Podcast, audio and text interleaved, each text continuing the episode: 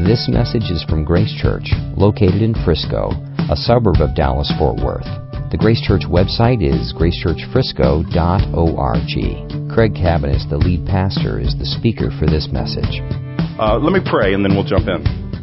Father, thank you for your word, the way it speaks to us and changes us. And that's our prayer today. We don't want an informational lesson. Um, we don't want a detached lecture but we want you to change us. We want to encounter the living God through the living Word. So, Lord, would you please speak to us? Would you please uh, communicate uh, your, your will and your truth to us through this passage of Scripture? And, Lord, would you change us? Lord, I pray that you would give me grace uh, to know where to camp and where to move in this passage. And I pray that you'd fill me with your spirit to uh, preach your word truthfully, to build up your body here. And I pray that you give us all ears to hear, that we could be responders to truth, not just observers, uh, but we would be responders. So, Lord, help us today in that. In Jesus' name, amen. Well, uh, last week we were in Acts 6 at the beginning, and what we were talking about last week was uh, this need that occurred in the early church, which could have been a divisive situation where orphans were, uh, I mean, uh, orphans and widows, I think of the two together, widows actually, were being overlooked. And uh, so God intervened and preserved the church and unified the church through the apostles' strategy of releasing seven men to take responsibility for the care of the widows in the church. And so we covered that last week. Now, the first guy mentioned in that list of seven was Stephen. So today we're going to follow right along and see Stephen's story, what happens with Stephen. Now, I said in the first service that I'm preaching a message today like I have never uh, preached before, which is no promise uh, that it would be good. I don't see anybody from the first service that stuck around for seconds. But um, it's not a promise that it'll be good, but it is a promise that it'll be different. Last week, uh, I spoke on seven verses and today I'm going to speak on 67 verses uh, in the same amount of time, or actually less. I spoke less on 67 than I did last week on 7 in the first service. So we're going to cover a lot of ground because it's this, it's this event in Stephen's life that I don't see chopping up into multiple weeks. It just makes sense to cover it all at once and you'll see. So here's what we're going to do. Uh, it takes eight minutes just to read the passage. So we're going to read in chunks. I'm going to read chunks and make some comments, read a chunk and make some comments, and then at the end, I'll make some application of the whole passage for all of us. So this will be a little bit, it's actually a survey, a tour of the whole Old Testament is what this is, this passage. And so I'll be your tour guide. And there'll be times where I need to just say, let's come along. You ever been on a tour and there's always somebody that wants to look like a really long time at a frog or something? And so everybody's moving. The tour guide's going to say, okay, let's keep moving. We've got a lot to see in the next, uh, you know, 30 minutes or whatever it is. Well, I'm that guy. And actually, since you're not moving along, I guess the moving along, I'm talking to myself here. So I need to move along, uh, quickly as we go. Um, okay, so let's start with verses 8 through 15 of chapter 6 and read this section about Stephen. And Stephen, full of grace and power, was doing great wonders and signs among the people. Then some of those who belonged to the synagogue of the freedmen, as it was called, and of the Cyrenians, and of the Alexandrians, and of those from Cilicia and Asia, rose up and disputed with Stephen. But they could not withstand the wisdom and the spirit with which he was speaking. Then they secretly instigated men who said, we have heard him speak blasphemies, blasphemous words against Moses and God. And they stirred up the people and the elders and the scribes, and they came upon him and seized him and brought him before the council. And they set up false witnesses who said, This man never ceases to speak words against this holy place and the law. For we have heard him say that this Jesus of Nazareth will destroy this place and will change the customs that Moses delivered to us.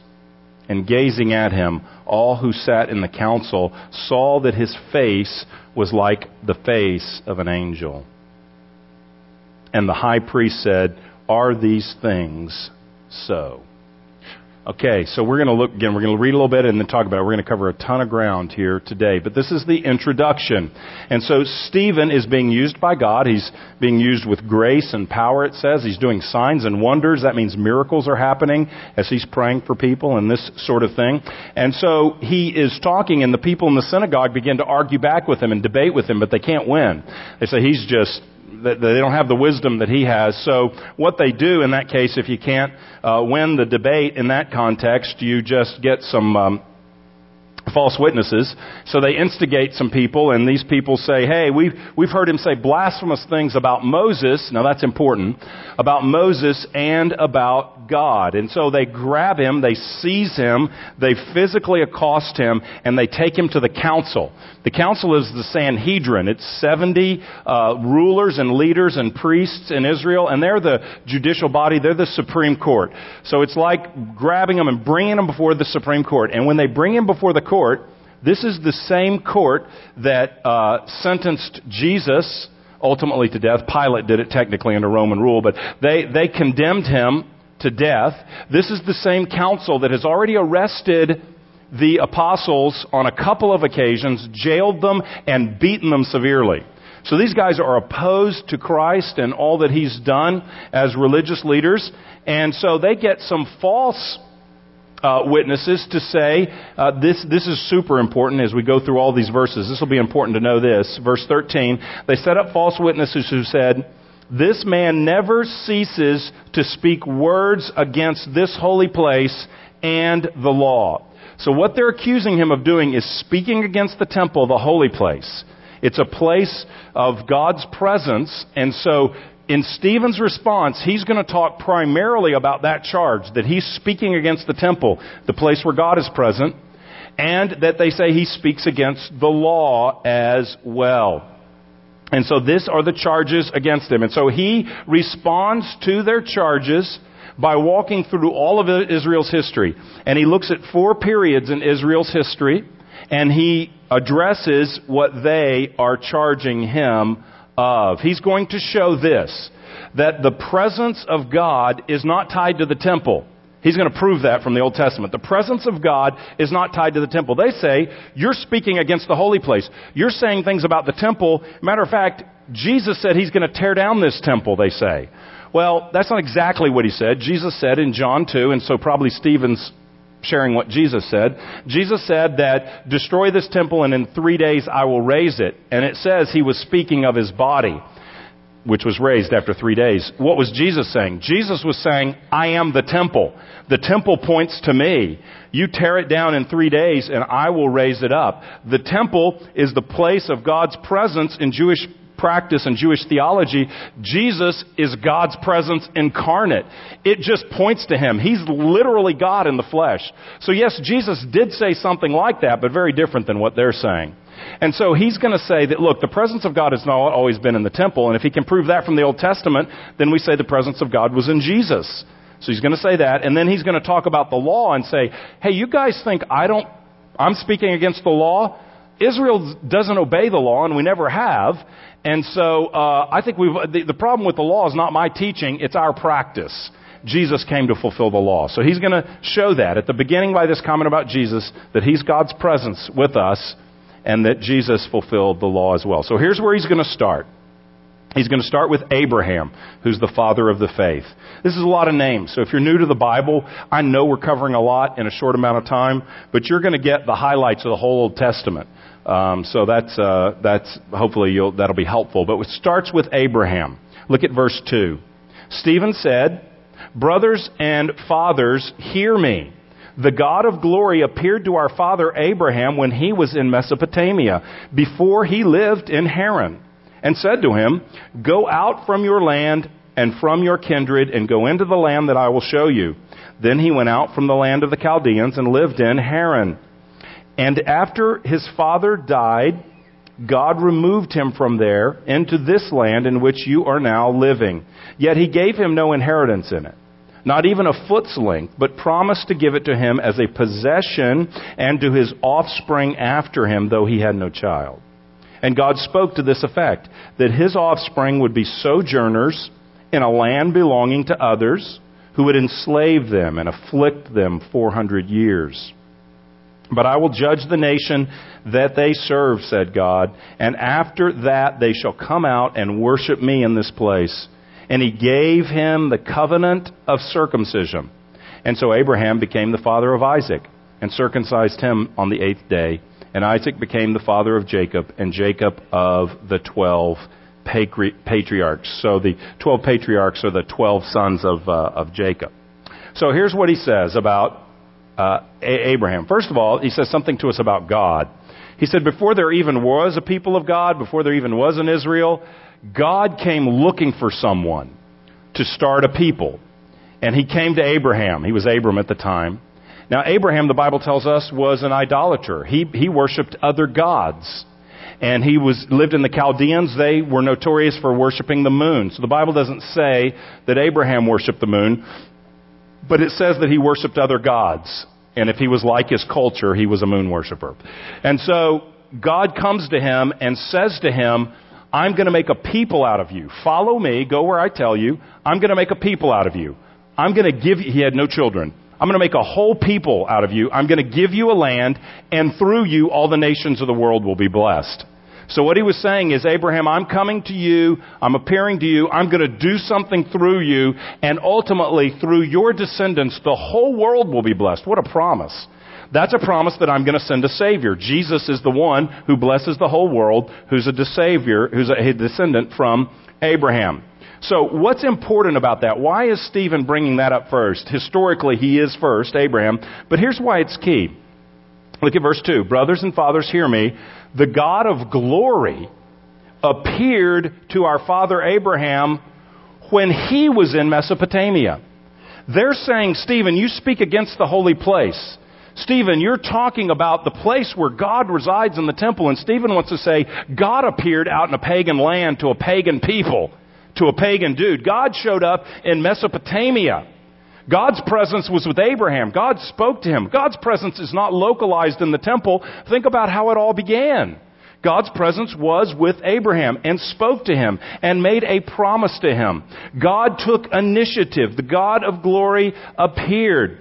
God's presence is not tied to the temple. God's presence is tied to his people. And he was present with Abraham. And not only was he present with Abraham, but he promised.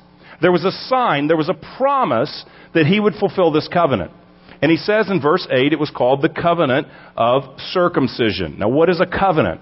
a covenant is a legal agreement. It's sealed by vows and promises. So we don't use that word a lot, um, but we do talk about like a marriage covenant.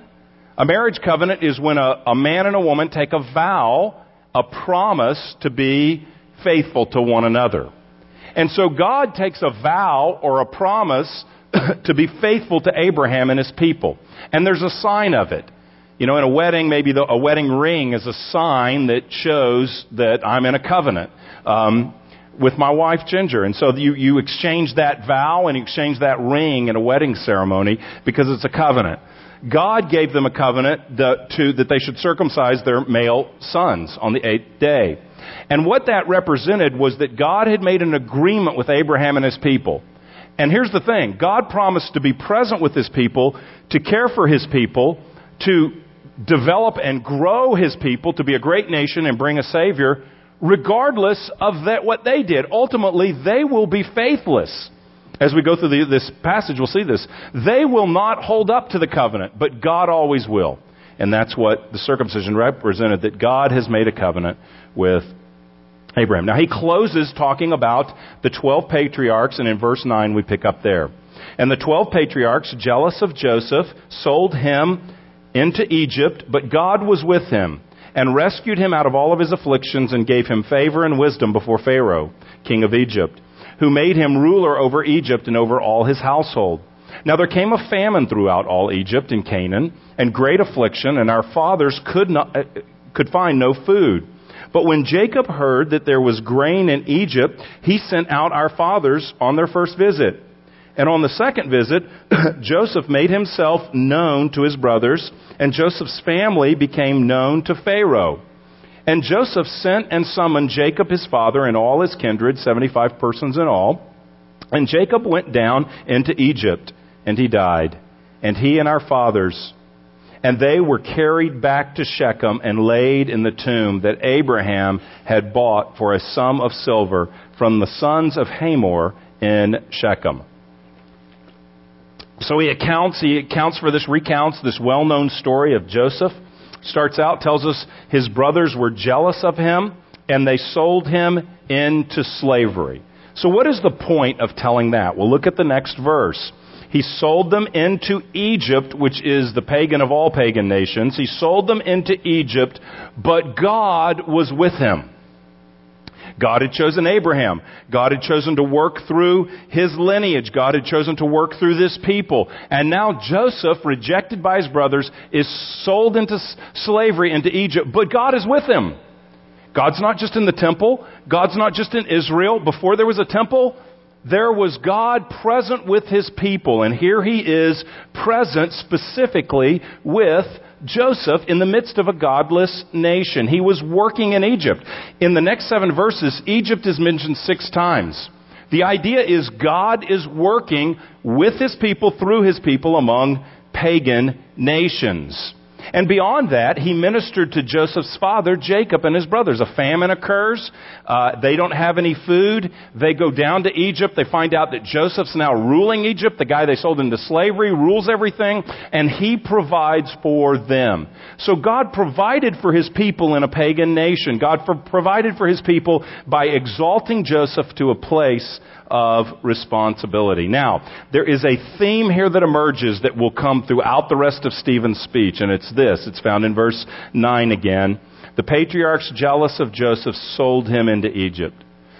The people of God reject the one who will eventually deliver them. This is a theme that's going to be throughout. So they reject Joseph, but who is Joseph? He's the chosen one who's going to save them save them with food, save them so that they exist. The people of God could have gone into extinction right here. They could have all died in the famine. But God raised up someone, a Savior with a small s. He raised up someone to provide for them, and that was Joseph. Yet the people of God rejected, initially rejected, the one that God provided.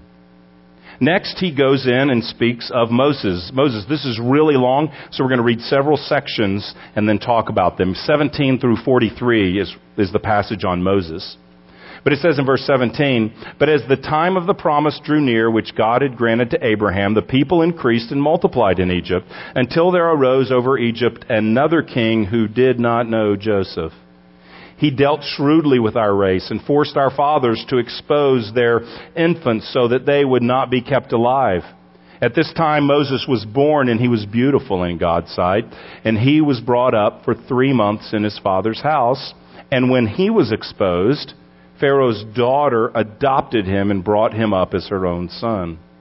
And Moses was instructed in all the wisdom of the Egyptians, and he was mighty in his words and in his deeds. Now, he's going to talk a lot about Moses because that was a specific charge, if you'll remember. He speaks against Moses. Stephen speaks against Moses. Our, uh, you know, uh, Abraham's kind of the father of the faith, but Moses is the great prophet, the lawgiver. And he speaks against Moses. Well, he's explaining the story of Moses, and he says that as, verse 17, as the promise drew near which God granted to Abraham, the people increased. So what was the promise? That they would have their own land. So there's a lot of people.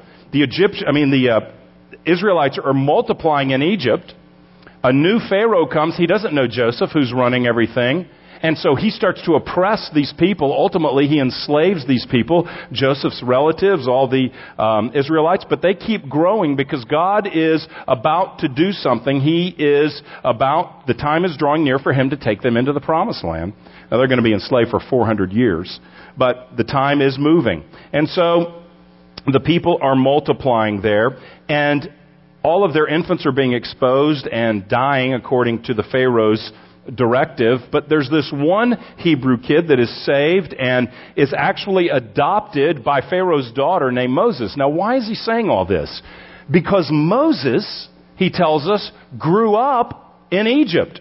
This, this passage talks about the first 40 years of his life. We'll see in a second. So his first 40 years, he grows up as an Egyptian. He learns all the customs. He's culturally Egyptian. He, his, his lineage is Hebrew, but he's raised uh, in Egypt. And so what he's saying is God is present with Moses. God is going to use Moses to deliver. And he does that in a pagan nation with a guy that looks pagan. I'm guessing if Moses walked in the room, he would look just like an Egyptian. You'd be able to nail him. If you were to say, hey, that guy's a real Texan, if a guy walked in with a big hat and a big belt buckle and some boots, you say, okay, you wouldn't say, wow, that guy's from Manhattan. You say, that guy is culturally from Texas. And so he was culturally in his training, he was raised in Pharaoh's house. The best teaching, the best training. He's raised in, in an Egyptian culture. But God's present with a guy in Egyptian culture. Matter of fact, God's going to use that guy to deliver. God's not just in the temple, is what he's saying. I'm not speaking bad about the presence of God in the temple, Stephen would say. Look at our own history. God is present with his people that he has covenanted with, and we see that in Abraham. We see that in Moses. So look what happens next, verse 23. When he was 40 years old, it came into his heart to visit his brothers. That's the slaves that are in Egypt. The children of Israel and seeing one of them being wronged, he defended the oppressed man and avenged him by striking down the Egyptian. Verse 25. He supposed that his brothers would understand that God was giving them salvation by his hand. But they did not understand. And on the following day, he appeared to them as they were quarreling and tried to reconcile them, saying, Men, you are brothers. Why do you wrong each other? But the man who was wronging his neighbor thrust him aside, saying, Who made you a ruler and a judge over us? Do you want to kill me as you killed the Egyptian yesterday? At this retort, Moses fled and became an exile in the land of Midian, where he became the father of two sons.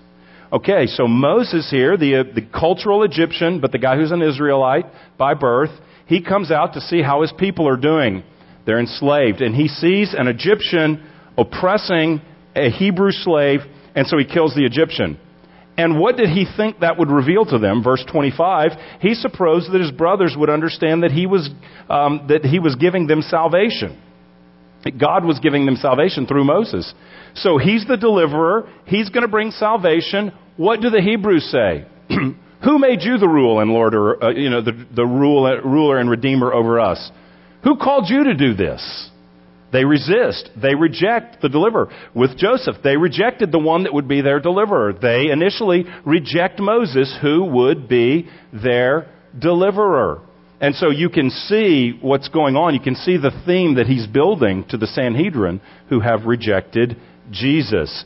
And what he's saying is our people don't recognize when God brings a deliverer. When God brings aid and help and salvation, we don't see it. And he's going to draw the conclusion. So when he sent his son, you didn't see it. You didn't see it. So that's the case he's trying to build. So he goes out to Midian for 40 years, another pagan area, but God's with him. God goes with him. Verse 30. Now, when 40 years had passed, an angel appeared to him in the wilderness of Mount Sinai in a flame of fire in a bush. And when Moses saw it, he was amazed at the sight. And as he drew near to look, there came the voice of the Lord I am the God of your fathers, the God of Abraham and of Isaac and of Jacob. And Moses trembled and did not dare look. Then the Lord said to him, Take off the sandals from your feet, for the place where you are standing is holy ground. I have surely seen the affliction of my people who are in Egypt, and have heard their groaning, and I have come down to deliver them. And now come, I will send you to Egypt. So this is 40 years later. God appears to him. So you can see what he's doing here, what the theme is. He's saying, look, God speaks outside of Israel at times because God is with his people. God made a covenant to his people, and he didn't just say, I'll dwell in a building. He made a covenant with the people, is what he emphasizes here. And so he tells the story of Moses being out and a angel appearing in a burning bush and God speaking. He said he heard the voice of the Lord and God reveals himself, speaks of himself. Listen, this is a greater miracle and a greater revelation than anything that happened in the temple that they are standing in. God is speaking directly to Moses. Now, the temple, the priest did go into the Holy of Holies once a year to offer sacrifice. But it's not recorded that God was revealing himself, that God was speaking verbally and introducing, granting revelation that would be recorded and read for thousands of years. Here today we're reading it. That wasn't happening in the temple. What happened in Midian is arguably a greater presence of God. So he's saying, You're saying the temple is a holy place and is unique? I'm saying God spoke in the desert. And that was a holy place. How do we know it? Because he said, Take your sandals off. The ground you're on is holy. You're standing on holy ground. Why? Because God's present and God's with his people and God's with Moses and he's keeping his covenant. He says, I have seen the affliction of my people who are in slavery. I have heard their groaning and I'm going to deliver them through you. So they're slaves and God's going to come and release them. Why? Because he made a covenant. He's faithful. He loves his people. He's present with his people. So look what happens next. Verse 35. This Moses, whom they rejected, that's a big theme, they rejected their deliverer, saying, Who made you a ruler and a judge? This man God sent both as both ruler and redeemer by the hand of the angel who appeared to him in the bush. This man led them out, performing wonders and signs in Egypt and at the Red Sea and in the wilderness for 40 years. This is the Moses who said to the Israelites, God will raise up for you a prophet like me from your brothers. He's saying to the, to the leaders, think about our history. Our people rejected Moses. He was the Redeemer, but they, we rejected him. He was ruler and Redeemer by God's hand, and we rejected him. Yet, God used him to perform wonders and signs God used him, God brought plagues upon Egypt through Moses. God split the Red Sea and delivered the slaves through Moses. And then when they were in the desert for 40 years, God miraculously provided for them manna. None of those places are Israel. None of those places are Jerusalem. None of those places are the temple. Yet it is God fiercely loyal to His covenant. It is God present with His people. It is God delivering them by miracles, just like Jesus did. Crossing over the Red Sea, delivering them out of slavery into freedom just like Jesus did through his cross and resurrection, and sustaining them in the desert, miraculously feeding them and present with them, just like Jesus does for his people today. Moses is a type of Christ. He is a forerunner of Christ. He is, he is, his life and his actions are a display of the one who would come. And that's what he says. Didn't Moses say that God will raise up for you a prophet like me from your brothers? Moses in Deuteronomy prophesied that Jesus would come. So Moses is the great rejected deliverer, but he says there's coming one after me. And that's who we're talking about as he shares Jesus. The parallels are unmistakable between Moses and Christ here. Okay, in verse 38, he goes on. This is the one who was in the congregation in the wilderness with the angel who spoke to him at Mount Sinai and with our fathers. He received living oracles to give us our fathers refused to obey him, but thrust him aside, and in their hearts they returned to, they turned to Egypt, saying to Aaron, Make for us gods who will go before us. As for this Moses who led us out from the land of Egypt, we do not know what has become of him. And they made a calf in those days and offered a sacrifice to the idol, and were rejoicing in the works of their hands. But God turned away and gave them over to worship the host of heaven as it is written in the book of the prophets, this is Amos, he quotes, Did you bring me slain beasts and sacrifices during the forty years in the, old, in the wilderness, O house of Israel? You took up the tent of Moloch and the star of your god Rephan, the images that you made to worship, and I will send you into exile beyond Babylon. So here he's going to begin to talk about the other charge. Remember, he said, they said he speaks against this holy place, place of God's presence, and he speaks against the law. So now he's taking up, do I speak against the law? You're saying I'm speaking against the law? Well, he points out, hey guys, we have been poor at keeping the law. Our history is rejecting the law. God gave his law through Moses. God spoke the law, living oracles, it says, and what did we do? We created idols. Our people wanted a calf that said, let these gods lead us. Our people rejoiced in the work of their own hands when they built an idol. So when we were given the Word of God, we, we rejected the Word of God. And God gave us over to worship the host of heaven. We became idolaters even though we knew God. If there's a problem with the law, it's not what I'm saying about it, Stephen says. It's our failure to obey the law. Now he's about to say that Jesus came as the righteous one who obeyed the law. He's saying, I'm not speaking against the law. I'm trying to tell you the only person in history who ever obeyed the law. We're getting the law and we're worshiping golden calves. We're, we're refusing God and the law. And so we are looking to other gods and he had to send us into exile so that we would see our need for our loving God. So he's talking about the temple here and he's, and, and he's talking about the law here and he's wanting to adjust their thinking. The next thing he does is he talks about the season of the tabernacle and the temple. So we had Joseph, we had Abraham, Joseph, Moses, and this is the last uh, historical time period. It's the time period of when they had a tabernacle and a temple. Verse 44. Our fathers had the tent of witness, that's the tent of meeting or the tabernacle, uh, in the wilderness, just as he who spoke to Moses directed him to make it, according to the power of the pattern that he had seen. Our fathers, in turn, brought it in with Joshua when they dispossessed the nations that God drove out before our fathers.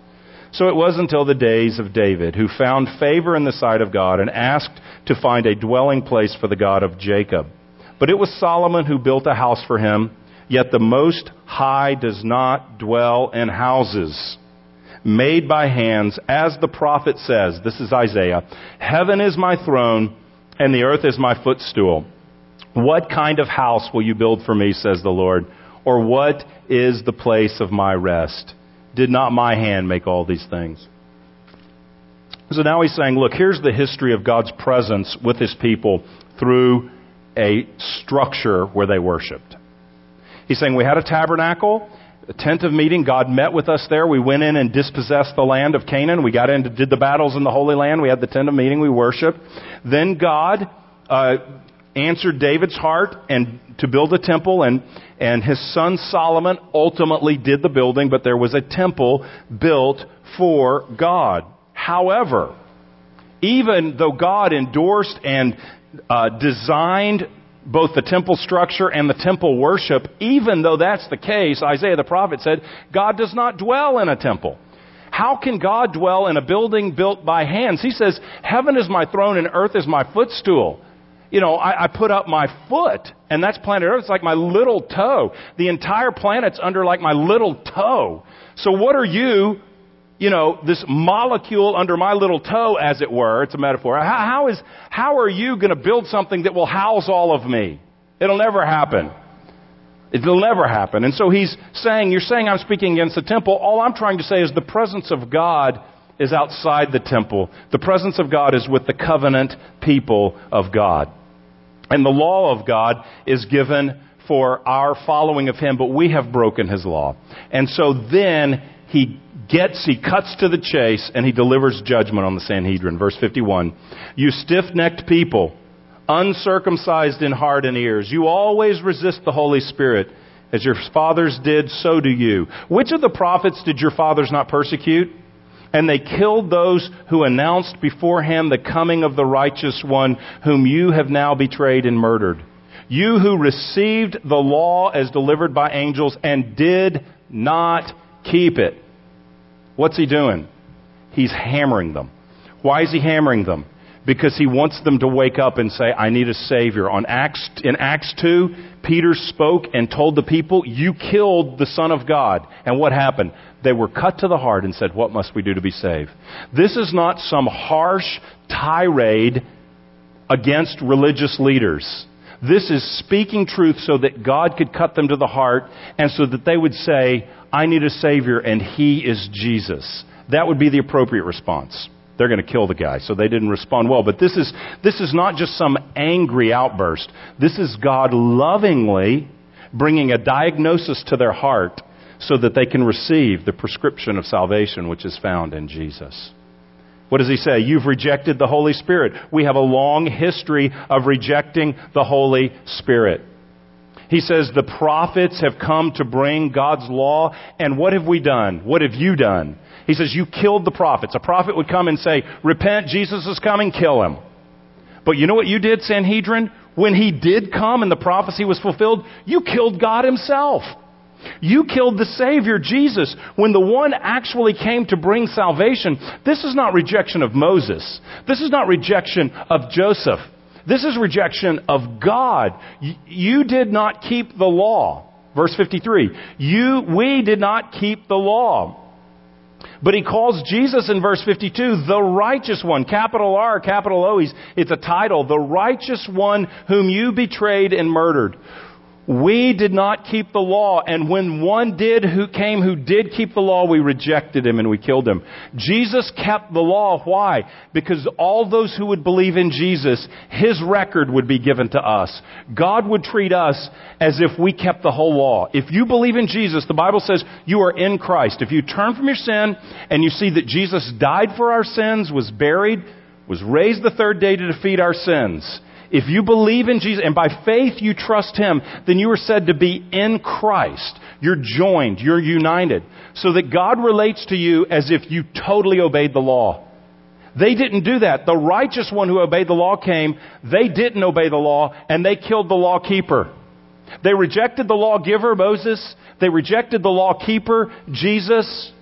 And so what did they do? They rejected the very presence of God. He's saying, you are saying that I'm talking about the holy place in an inappropriate, blasphemous matter. When God Himself came, His presence, John says, tabernacled among us. When Jesus is the living presence of God, God incarnate, you rejected Him. It's not me. You rejected the presence of God in Jesus. You rejected the lawkeeper in Jesus and are continuing to do so. So they, he accuses them and it's their opportunity to turn and to believe in Jesus because Jesus gives salvation to those who will believe, but they don't. Verse 54 When they heard these things, they were enraged and they ground their teeth at him. They snarled like animals. I mean, I've had people mad at me. I've deserved to have people probably more mad at me than they have been, but I've had people mad at me. I've never had anybody grind their teeth like an animal at me about to eat their prey. That I've never had, but he did. Verse 55, full of the Holy Spirit, he gazed into heaven and saw the glory of God and Jesus standing at the right hand of God. And he said, Behold, I see the heavens open and the Son of Man standing at the right hand of God. He crossed the line there. They cried out with a loud voice and stopped their ears and rushed together at him and they cast him out of the city and they stoned him. And the witnesses laid down their garments at the feet of a young man named Saul. And as they were stoning Stephen, he called out, Lord Jesus, receive my spirit. And falling to his knees, he cried out with a loud voice, Lord, do not hold this sin against them. And when he had said this, he fell asleep. So here is Stephen, and they're yelling at him, snarling at him, grinding his teeth, and he has a, a vision. He sees Jesus standing at the right hand of God. I can't remember a time in the Bible where Jesus is standing at the right hand of God. It, maybe it happens elsewhere, but I don't remember it. This is the only time. Jesus is usually seated at the right hand of God. But Jesus is now standing up. Why? Well, it doesn't say. Could be a couple of things. He could be advocating for the Father. S- Stephen is being judged and condemned and viewed as guilty. And Jesus may be standing as an advocate saying he's innocent and declaring his innocence. Jesus said, If you deny me before man, I'll deny you before my Father in heaven. But he is confessing him before man. So Jesus may be confessing that this is my, this is my child before the Father in heaven. Or it may be that he's standing to welcome him. It could be that he's standing to welcome the first martyr, the first person that has given their life for faith in Christ. We don't know, but it's a good sign. Jesus is, he's standing up for Jesus, and Jesus is standing for the message that he is proclaiming. And saying that it's true. Well, they hear that, and when you say Jesus is at the right hand of God and that he's standing, that's blasphemy to them. So they take him out and stone him. This is illegal. The Romans had the right of execution, which is why they killed Jesus, and the, the Jews do not, but they just go out and kill him. They stone him. They have to take off their garments to do so. Why is that? Because stoning someone wasn't throwing three rocks and someone died. It was a long, sweaty process. And so the people who are going to stone him, the witnesses to his crimes, take off their garments because they're going to get a workout throwing rocks at him until he's dead. And so they lay their garments at the feet of Saul, who will be a big player in the rest of Acts. That affects Saul. He sees this, and the Bible tells us later that that had an impact. Ultimately, that he tells that as part of his testimony later. And so he imitates his Savior. He says, Lord, receive my spirit, just like Jesus did.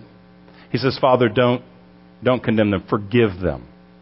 That's what Jesus said when he was executed unrighteously.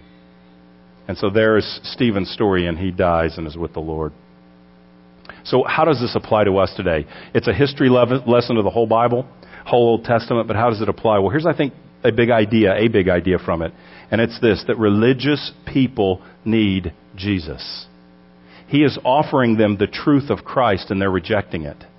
They are religious they are moral. They are externally clean and righteous and pure, and yet they don't see Christ. And the whole point is, not only are they blind, Israel's been blind throughout its history and did not recognize its saviors. It did not recognize the provision that God was providing for them. And it resisted the very ones at time that were called by God to deliver them. Religion has a way of blinding Self righteousness causes us not to see Christ.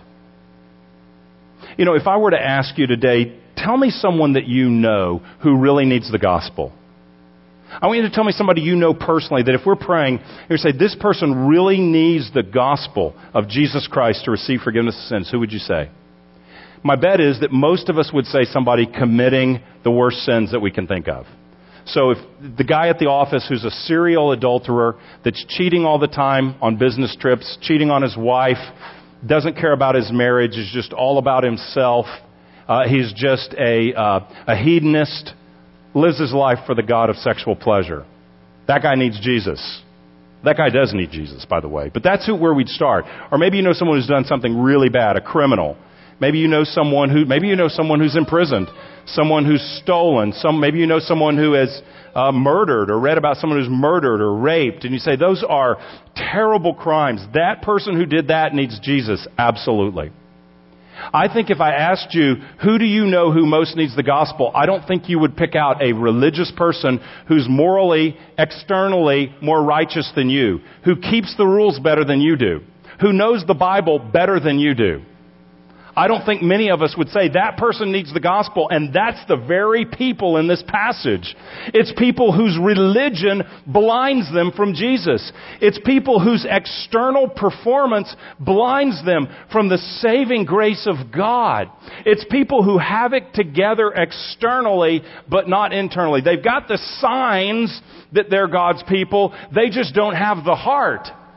I mean, what does he say to them in verse 51? He says, You're uncircumcised in heart. What does that mean? That's not a surgical procedure when you go in and do something to your physical heart. He's talking about your soul. He's saying you've got the external sign that you're God's people, males with circumcision. You have the external sign, but it's not real. You don't have a changed heart. That's what he's saying to them. He's saying your religious stuff, the temple, the law, the practices, they're from God, but you're so busy doing the right stuff that you don't see your need for Jesus. You're so busy doing good things in your mind that you missed God, and we've always missed God this way, is what he says. Go back to the beginning. God comes to rescue and deliver people who can't rescue and deliver themselves. God comes to initiate relationship like Abraham. God comes to make a one-way covenant of grace towards people that could never keep the covenant. And so walking with God is receiving the love of God, the grace of God, the faith of God, the, the faith in God. Walking with God is not doing all the things that commend you to God. It's realizing that you can't and receiving. And yet they have not done that. They have all of these things that block them from God. So, how is it for you today in your heart? I mean, really in your soul with God, is there life there? Is there genuine life? Have you ever met Jesus in a way that you're being changed from the inside? There's an affection for Him. There's a desire to worship Him. There's a desire to follow Him, not, not merely rules, but a desire to follow Him personally, which is obviously expressed in acts of obedience, but it's Him. A desire to serve and worship, a desire to walk with Him, a desire to worship Him, a desire to tell others about Him. Is it real in your life? Do you come to Him with love? Or are you doing religious stuff with a cold heart? Are you doing religious stuff with blind eyes? How is it in your heart with Jesus? Well, I'm at church. And I'm glad you're, that's great. This is the place to be to find out about the Lord. Any Bible preaching church. I'm glad you're here. That's wonderful, but that's not the question of how is it with your soul. I'm at church. These guys were at church more than any of us. They live practically down at church. And they didn't see their need. Well, I was at youth group last night. Great. And great that your parents might see their need for the Lord. But do you? The love of God is being extended to you, the grace and mercy of Christ that you can know Him, not just know an external way to live, but know the living Savior who changes you from the inside out. Well, I'm in a community group. Excellent. I've been reading my Bible. That is, that is the way to find God. But listen, these guys in the Sanhedrin have forgotten more about the Bible than you will ever know. They had the Bible. And yet it took this guy, Stephen, to go up and open up the Bible to them and say, yeah, you guys know all the Bible. You legislate the Bible in a Supreme Court. You teach the Bible. You've memorized the Bible. You're the authorities on the Bible, but you don't even see that the Bible points to Jesus. Because your Bible reading and your Bible knowledge is actually a barrier to God. Now I want to be careful here. I'm not saying that reading, you can read too much Bible. You don't need the Bible, you just need God. No, the Bible opens our heart to God. So we should read the Bible a lot. That's good. But it's so that it shows us the Lord, not so that we're right for the, with the Lord. We don't say I'm right with the Lord because I'm reading my Bible. I'm right with the Lord because I know about God. I'm right with the Lord because I'm memorizing Scripture. I'm right with the Lord through Jesus who has made me right with the Lord and opened my eyes so that when I read the Bible, it tells me of His grace and of His mercy to me. Well, I, I don't know. When I was a kid, I prayed a prayer. I was baptized. If that was real, that is glorious. Glorious. But if your life's not changed today and hasn't been for years because of that, that's what he's saying to them. You're uncircumcised of heart. You're unbaptized of heart. Circumcision is a sign that we're part of the people of God in the Old Covenant. The New Covenant sign is that when you come to faith in God, when you believe in God, then you are baptized as the sign that you're part of God's family, that you're part of His covenant family. But if you're not really born again, if you're not really a believer in Jesus, then you just got publicly bathed or wet. I mean, that's all you did. You just got wet in front of everybody. Nothing really happened. And so we could be unbaptized of heart. Now, you can pray a prayer as a young kid and it's very genuine, you're saved. Absolutely. I'm not causing anybody to doubt their salvation. I'm just saying we live in a world where about 87% of everybody you meet in Dallas prayed a prayer at age 8 at Vacation Bible School and now they're okay. And that's being, that's having the external understanding without the internal transformation that comes by grace. I mean, do you see the gospel in this passage? He's saying that God gave his law, verse 53, but we did not keep it.